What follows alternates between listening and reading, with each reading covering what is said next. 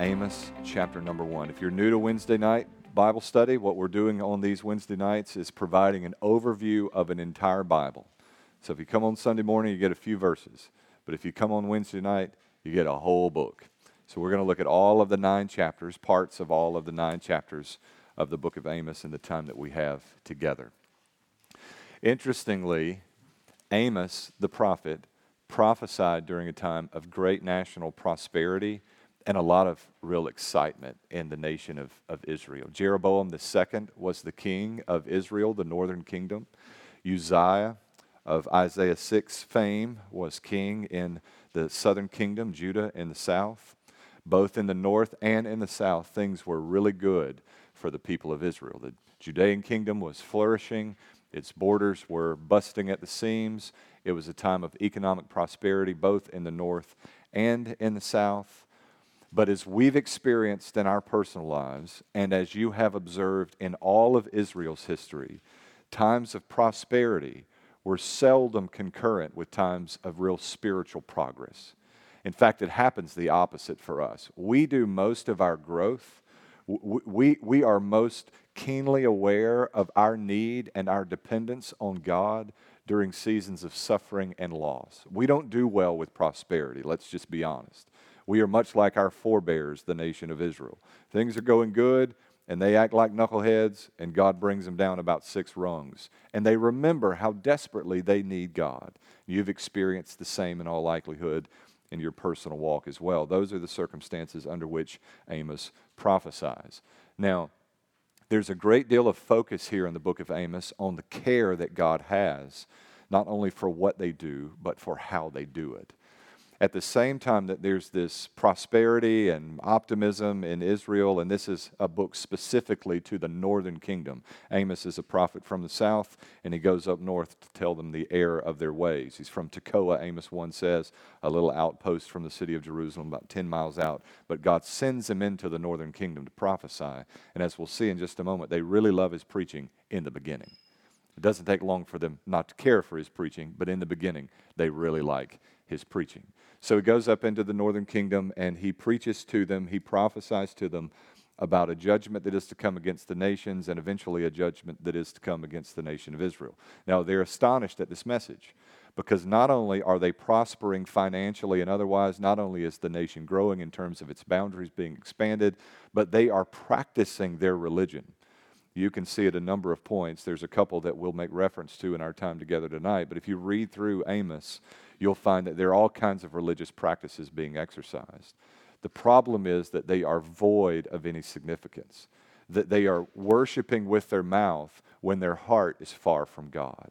So the interest here is not only in what they are doing, but the spirit with which they do it. I, I, think this is an ethical principle that's worthy of mentioning, revisiting for us here for just a moment. It, it matters for us as kingdom people not only what we do, but how we do it to, to put that in the terms of an ethicist, the ends do not justify the means. The best example of that is Jesus' temptation in Matthew chapter 4. Everything that Satan offers Jesus, he ultimately receives from the Father. Everything that Satan offers Jesus, he deserves to have in that moment. He could have had it in an instant, and he deserved to have it.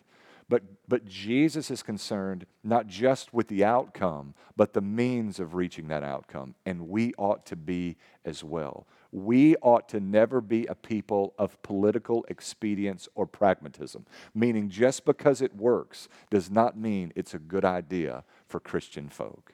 So there's a great deal of interest in that theme and that topic in the book of Amos, and you can see that at a variety of different points. There, there's some pretty major themes in Amos that are not in the outline that I've provided for you tonight, and hopefully in the time that we have together, we'll be able to touch on some of those themes as well.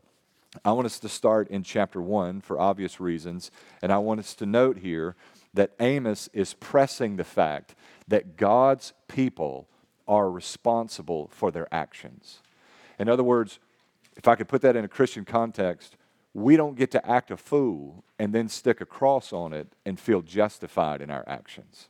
Now, that seems kind of far out, But, but you're seeing that in very real ways. In the news cycle, you're seeing that in very real ways. We need to be careful of that in our own personal lives that we don't feel justified in our injustices just because we've slapped a cross on something that we've elected to do, or feel as though we've been absolved of all of our injustices because we've claimed the name of Jesus. What we've experienced in the new covenant is that our confession of faith in Jesus, a truly heartfelt confession of faith in Jesus, has a radical impact on everything that we do. We are changed, transformed from the inside out. Amos chapter 1 and verse number 1, the Bible says, These are the words of Amos, who was, the, who was one of the sheep breeders from Tekoa, what he saw regarding Israel in the, in the days of Uzziah, king of Judah, and Jeroboam, son of Jehoash, king of Israel, two years before the earthquake. So we're talking here mid 8th century for those of you who enjoy historically locating uh, the books of the Old Testament. We don't know anything about this earthquake. I would love to know about the earthquake. It would help us to better understand the specific date of Amos's prophecy, but I'm not sure that that would provide a great deal of in- insight into the book. Verse 2 says, The Lord roars from Zion and raises his voice from Jerusalem. The pastures of the shepherds mourn, and the summit of Carmel withers. The Lord says, I will not relent from punishing Damascus for three crimes, even four because they threshed Gilead with iron sledges. Now, there's some kind of poetic language there for three crimes, even four, is kind of a, a, a nice literary way of saying for a whole bunch of misdeeds, the time for judgment has come. They've not sinned against God once, not twice, not three times, but four times. And the implication is the day has come for Damascus to be judged for their sin. Now, there six instances of nations being referenced here, and God speaks in each specific nation's situation and says, For these reasons, judgment is about to come on us. Uh, in the case of uh, Damascus, it was for threshing Gilead with iron sledges. There was a battle that ensued between Damascus and Gilead, and the treatment of uh, those from Gilead, of the people from Gilead, was severe, much more severe than what it needed to be and that seems to have been the sin, the straw that broke the camel's back. In chapter, in verse 6, rather, the Bible says, I will not relent from punishing Gaza, that's the Philistines, for three crimes, even four. I think we have a little interference. Craig, would you tell him that he's preaching to us? Can I talk over him and you guys not be incredibly distracted? So in verse, maybe, maybe not. In verse 6, Gaza is a reference to the Philistine people. The Philistines are, we're good? Hey, we're good. I'm off. I'm off. Now nobody's preaching. How about now? Just me, no Derek? All right, here we go.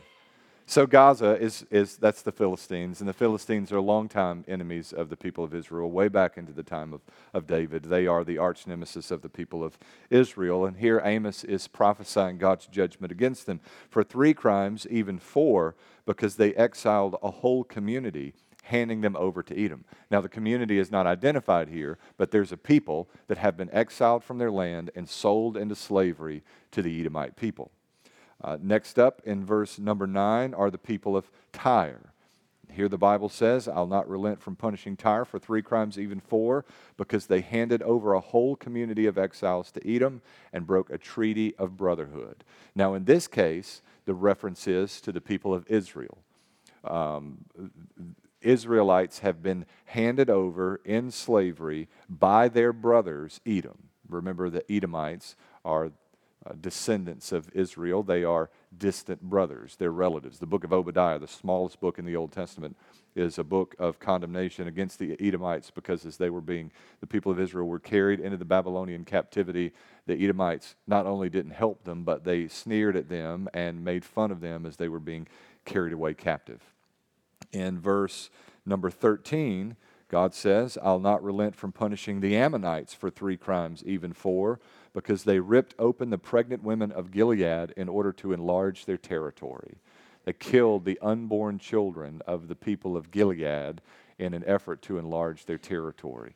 I would have you to note to write down big and bold and to never forget that God has always, since the dawn of time, and will always, until the end of time, be against the murder of unborn children. It's this crime for which the Ammonites are condemned.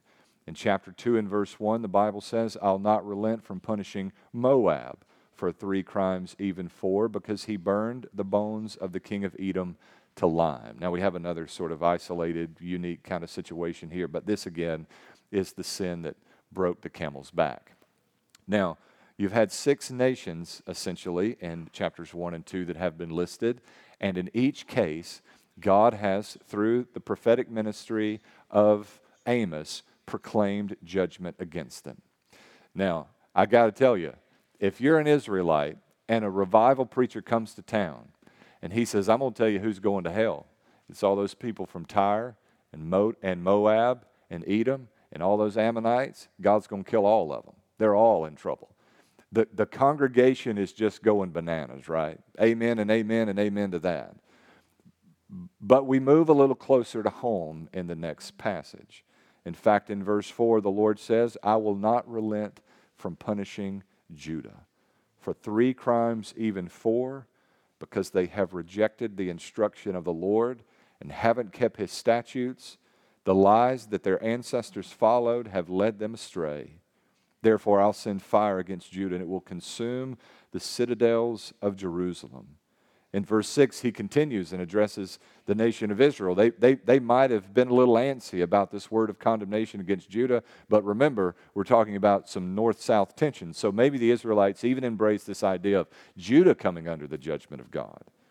In verse 6, the Bible says, I will not relent from punishing Israel for three crimes, even four. And then God begins to speak to their evil. Now, we, we committed the time and went through the work of going through those first six nations, and we might even say seven if we include Judah in that list, to note the heinous nature of their sin. It would not have been difficult for the people of Israel to identify and to understand the darkness of someone else's sin. But it's often very difficult for us to identify and to see the darkness of our own sin. Now, they asked the king of Israel to have Amos deported and sent back where he came from in just a few chapters. That's the sentiment of the people when they hear this word of condemnation against themselves. But I, am just, I'm just cautioning us collectively as a people that we be careful that in sifting after and looking after the, the, the, uh, the splinter in our brother's eye, we don't overlook the log that's in our own. Here, God says, in essence, and He says it explicitly elsewhere in the book of Amos Israel, you are no better than these other nations that have just been listed and the heinous crimes that they've committed. You, you are no better in your sin than they. In fact, if anything, the stakes have been raised for the people of Israel because to whom much is given, much is required. The people of Israel, and for that matter, the people of Judah, are operating within a different system under the covenant of God. They have the law of God, insight into who God is and what God requires of them, whereas these other pagan nations are just ambling about in darkness. These are people who have beheld the light and continue to wander in darkness we need to be careful that we don't excuse ourselves from the convicting work of God's Holy Spirit because we've learned the language of plastering the cross or the blood of Jesus over our transgression. I don't, I don't say that in a way to demean the power of that or uh, in any way to marginalize the significance of that. Truly, we have been covered in the blood of Jesus Christ. But that in no way justifies our, our persistence in injustice. God has called us to a higher standard. Even for the people of God, we are responsible for our actions. And woe unto us who seem to have an incredible knack for identifying the sins of someone else, but cannot see the sins of our own house. That's precisely what's unfolding for the people of Israel. Now, in verses 6 through 8, God describes three of the chief sins in the nation of Israel. Verse 6 says, Again, I'll not relent from punishing Israel for three crimes, even four, because they sell a righteous person for silver and a needy person for a pair of sandals. They trample the heads of the poor on the dust of the ground and block the path of the needy. This is a system of injustice, favoritism. The rich are oppressing the poor, using their wealth to further push the poor out of any opportunity that they might have otherwise had. This is uh, chief among the sins of the people of Judah. In verse 7, the remainder of verse 7, the Bible says, A man and his father have sexual relations with the same girl, profaning my holy name. And this is a, a radical example of sexual immorality used to sort of envelop the whole of sexual immorality. All, the, all of the sins, every expression of sexual immorality was named among the people of Israel during the time during which Amos was prophesying. And then in verse 8, the Bible says they stretch out beside every altar on garments taken as collateral, and in the house of their God they drink wine obtained through fines. Let me sort of unpack what's going on there. They stretch out next to the altar in prayer on garments that have been taken in collateral.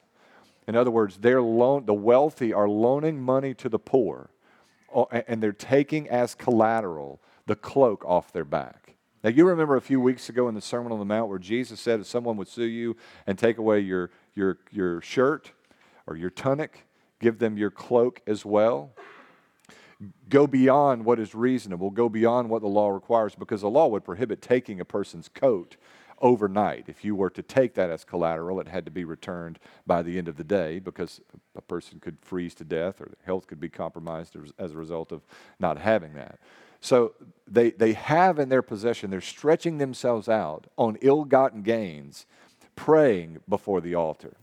And then the scripture says they drink wine obtained through fines. Everything they have, all of, all of the things that they're using in the worship of God have been obtained in ways that are a violation of God's standard. We're back at this idea of not what you do, but how you do it, right? So they're going through all of the religious motions, but their heart is far from God. Even the things that they use in their expressions of worship have been attained in ways that, that defy sensibility in the context of God's law. So there's religious swindling that's happening in, in Israel's culture. That's the best phrase I could come up with to sort of catch all for what's going on in the nation of Israel. And we see a fair amount of religious swindling at work in the world around us today. So, in essence, in chapters 1 and 2, God has called the people of Israel to focus their attention on their own sin. Now, again, this is a time of great prosperity, a time of excitement and optimism, and often in our comfort we can't feel the sharp sting of God's convicting spirit. And the same proved to be true for the nation of Israel under these circumstances. There's a fair amount of emphasis in the book of Amos on God's purpose in bringing judgment. When God brings judgment, what does he intend to do? And your second point in the outline notes that God's purpose in judgment is destruction for correction. I came close to saying God's purpose in judgment is correction, not destruction, but that's not entirely true. Sometimes God's purpose in, dis- in judgment is destruction, whether it be to destroy the idols in our lives as believers, or even in the event of, of God uh, destroying um, a, a, someone who has rebelled against him in great ways, God even destroying nations, God destroying any number of things. Oftentimes, God just destroys in a way of bringing about some sense of purification to the creation itself. The flood comes to destroy the world as it was known, to, to whitewash the world from the crimes and sins of those in Noah's day. Sometimes God works in judgment to bring about destruction. But God always works in judgment to bring about correction. Even when the destruction comes, it comes in an effort on the part of our God to, to bring about a nearness to Himself, to reconcile His people to Himself, to destroy the idols in our life that separate us from Him, and at times even to destroy the individuals or the nations that might separate His people from Him. Look to chapter 3 and verse number 3. There's a series of rhetorical questions that are asked here, beginning in verse 3, all of which point to this idea that God always has a purpose in judgment. It's sort of, it, it's sort of a, a prelude to what Amos is going to say later in the book of Amos when he says judgment is coming And God is up to something in the judgment that comes. In verse 3, the Bible says, Can two walk together without agreeing to meet? In other words, God says, If we're going to be in this thing together, Israel, we're going to have to be on the same page. We're, we're going to, if we're going to be together, we're going to have to walk together, and God's not changing his walk to accommodate our standards. We're going to have to get on the same page. In verse 4, God says, Does a lion roar in the forest when it has no prey? Does a young lion growl from its lair unless it has captured something? In other words, God says, I've got something to say. There's a mouthpiece for me in Israel named Amos, and he's there for a specific reason. Amos is one of my favorite prophets because he's not a professional prophet, right?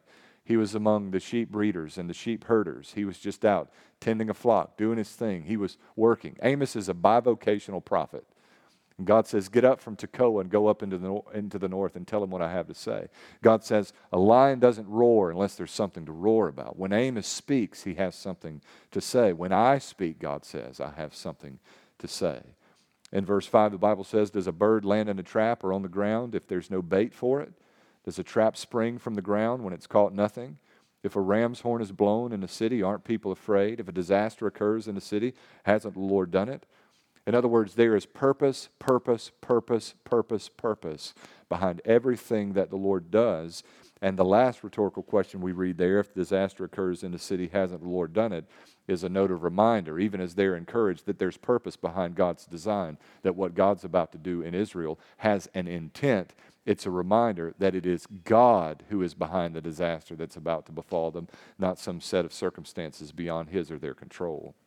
God's purpose in judgment here is for correction. Now turn all the way to the other end of the book of Amos, chapter 9, verses 11 through 15.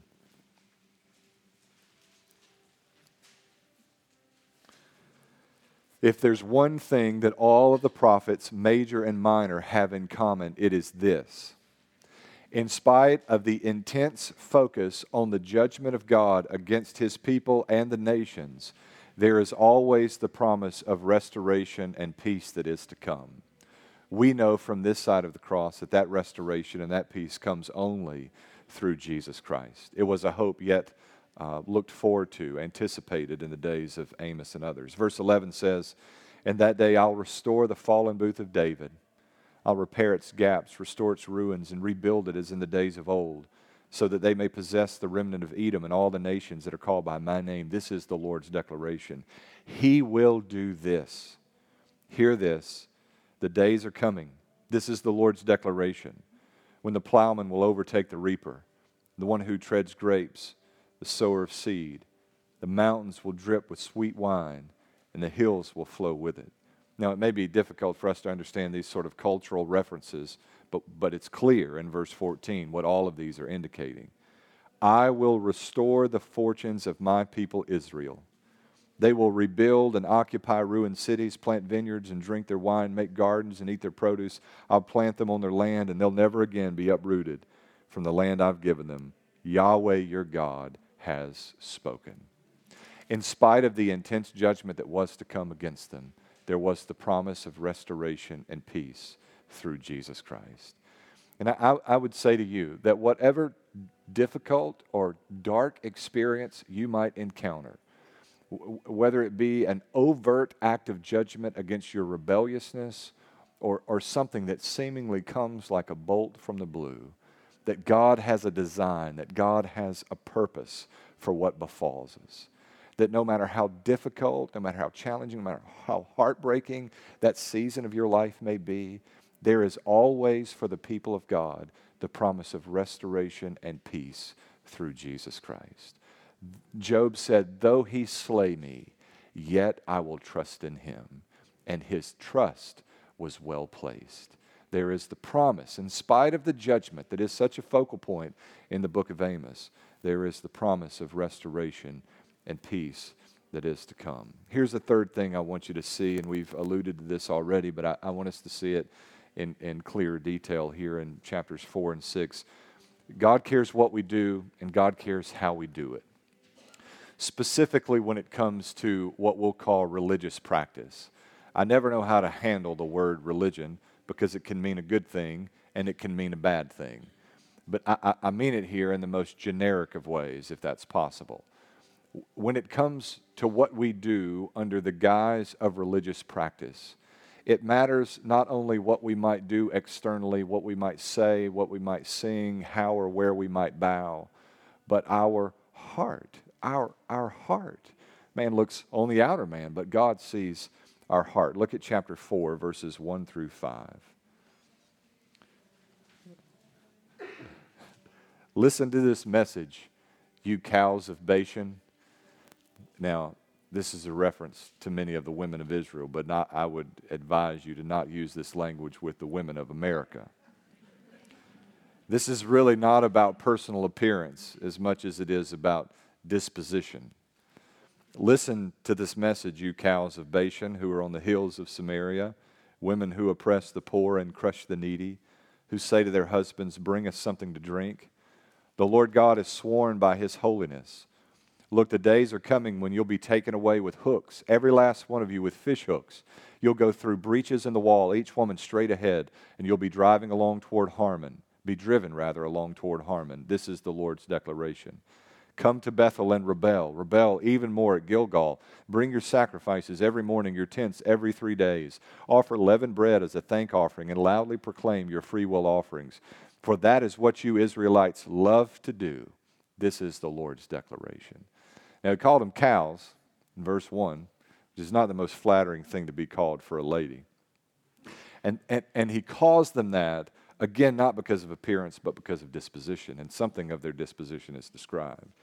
Here they are lazily lying around the hills of Samaria, the mountains of Samaria, basically ordering their husbands to bring them drink. And in context, it would seem this is a reference to strong drink. So they're laying around lazily drunk and there's all kinds of other expressions of immorality that are, that are implied in the passage. But note that these are not people who are cut off from religious practice in Israel. Bethel is the heart of religious of worship across the northern kingdom in order to maintain their identity as a kingdom unique and separate from Judah in the south. Gilgal was among those significant places of worship. And here they're described as practicing religiously in a variety of different ways bringing sacrifices every morning, even bringing their tithe every three days, offering leavened bread as a thank offering, shouting loudly their free will offerings. They're, they're, they're doing so many of the things that would have been customary in true and undefiled religion in the days of Amos. But again, they do it with a heart that is far from God.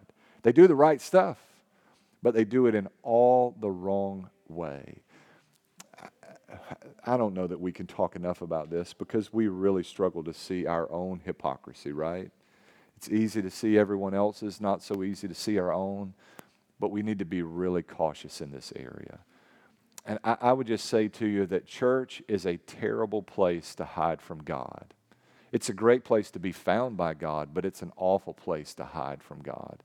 And from time to time, I, I think our tendency is to hide from God within the context of church or religious practice. And we need to be very, very cautious about that. You, you can go about all of the right practices with a heart that's far from God, and woe be unto us if we do. I think it's a good thing. This is kind of, we'll, we'll chase this for just a moment. It's a good thing to be focused and prayerful on a Saturday night before a Sunday of worship I know what Sundays look like for moms and dads. Now, let me tell you one of the great benefits of being the pastor. I leave before Brandy and the kids get ready every Sunday morning, and I have for 16 years. But I hear stories, right? I get the reports after church, and often I can read the report on my wife's face as I'm standing up there preaching on Sunday morning. And, and, and, I, I know that we don't only worship within the context of a Sunday morning worship service, at least I hope we don't but we need, we need to be careful that as we approach our personal worship time, corporate worship time, whatever it is that we set our hand to do to grow in grace and the knowledge of Jesus Christ, that we're approaching that in, in a sober kind of way, reflecting on who we are and where we stand with the Lord. God cares what we do, and He cares about how we do it as well. There, there's another example of this in chapter 6, verses 1 through 7. Let's turn to that just quickly.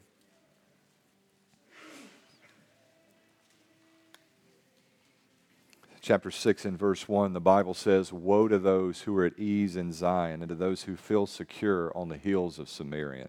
Of Samaria. Are you familiar with that phrase? At ease in Zion? This is where it comes from in Amos 6 and 1 the notable people in the first of the nation is the notable people in this first of the nations those the house of israel comes to. Cross over to calneh and see. Go from there to great hamath. Go down to gath of the philistines. Are you better than these kingdoms? Is their territory larger than yours? You dismiss any thought of the evil day and bring in a reign of violence they lie on beds inlaid with ivory, sprawled out on their couches, and dine on, dine on lambs from the flock and calves from the stall. They improvise songs to the sound of the harp and invent their own musical instruments like David. They drink wine by the bowlful and anoint themselves with the finest oils, but do not grieve over the ruin of Joseph. Therefore, they'll now go into exile as the first of the captives, and the feasting of those who sprawl out will come to an end. Same scenario, right? Here are people who are living in a lap of luxury, and they believe their blessed state to be a product of God's blessing on their life when they're living in, in absolute defiance of God's will and design for their life. Be, be ca- careful that you don't allow your comfort, our affluence, and we all enjoy it, to desensitize you to the work of God's Holy Spirit. You know, we could really get in the weeds and, and, deal with some of the ways that we, we confuse ourselves and mix ourselves. We, we condemn the prosperity gospel, but deep down in the dark recesses of our soul, in places we don't like to talk about, we still, in subtle ways, equate prosperity with spiritual blessedness. And the two of those are not the same. The two of those are not the same. We're just geared that way. It's a world system that we've been indoctrinated by since our very birth. And we need to be careful that we see things the way the Lord sees them and not the way the world around us does. Here's a fourth thing, just quickly before we close in the book of Amos it is simply put, the day of the Lord. I think sometimes there's confusion about the day of the Lord in the Bible. The day of the Lord in the Old Testament it can be a reference to a variety of things. When we think about the day of the Lord, we think about the day of the Lord. At the end of days, the day of the Lord. But the day of the Lord language in the Old Testament, especially, can be a reference to a forthcoming cataclysmic event that may not be the day of the Lord. It's just one of the days of the Lord that will be experienced over time. The day of the Lord is a reference here to a moment in time in history that's going to shock the people of Israel, that's going to awaken the people of God, but it becomes, it grows, and in its fullest form in the New Testament is the day of the Lord when Christ comes to cleanse and to claim his church and to exact judgment and justice against a world that has rebelled against him. Look at chapter 5, verses 18 and following here the Bible says, Woe to you who long for the day of the Lord. What will the day of the Lord be for you? It'll be darkness and not light. Are y'all tracking with what Amos is saying? He's saying to, to the people of Israel, You're looking for the day of the Lord because you've convinced yourself it's going to be a day when God brings judgment against someone else. But Amos wants the people of Israel to know that when the day of the Lord comes, it will not be a season of light for them, but a time of great darkness. Not only will the judgment of God come for the nations that have rebelled against God, but for Israel that had rebelled. He goes home and rests his hand against the wall only to have a snake bite him. Now, that's a bad day. Now, one of, one, of the, one of the things that keeps me going in Bible Belt preaching ministry is the reality that we live in the midst of a people who would gladly join their voices together to say, Bring on the day of the Lord, believing that for them it will be a day of light when it will be nothing more than a day of darkness. That, that's what's described in our passage. They will flee from the line of God's judgment only to be confronted by the bear. There's such great confusion in the world around us about what it means to be right with Jesus, about what the gospel means. Even in the last week, I, I found myself burdened in special ways about this whole issue, about people that are a part of our life, my family's life, who I'm f- afraid are convinced, I know they're convinced that they're right with God, and I'm afraid that they're not. That they're not. Because the fruit's not there. A good, clear understanding of the gospel is not there, and there doesn't seem to be a real interest in attaining a good, clear understanding of the gospel or bearing fruit worthy of repentance. The day of the Lord is something that we can look forward to and celebrate and be enthusiastic for. It's not the kind of thing that should generate fear in the heart of the true believer, but for those whose far, hearts are far from God, there should be great fear with regards to the day of God. Verse 20 says, Won't the day of the Lord be darkness rather than light, even gloom without any brightness in it? I hate, God says, I hate, I despise your feast. I can't stand the stench of your solemn assemblies. Even if you offer me burnt offerings and grain offerings, I'll not accept them. I'll have no regard for your fellowship offerings of fattened calf. Take away from me the noise of your songs. I'll not listen to the music of your harps. But let justice flow like water and righteousness like an unfailing stream. Religious hypocrisy is a major focus in the book of Amos, and far be it from us. May God purify our hearts. May He sanctify us before Him through the work of His Holy Spirit. May the strength and stay of our soul be the blood of Christ and the blood of Christ alone.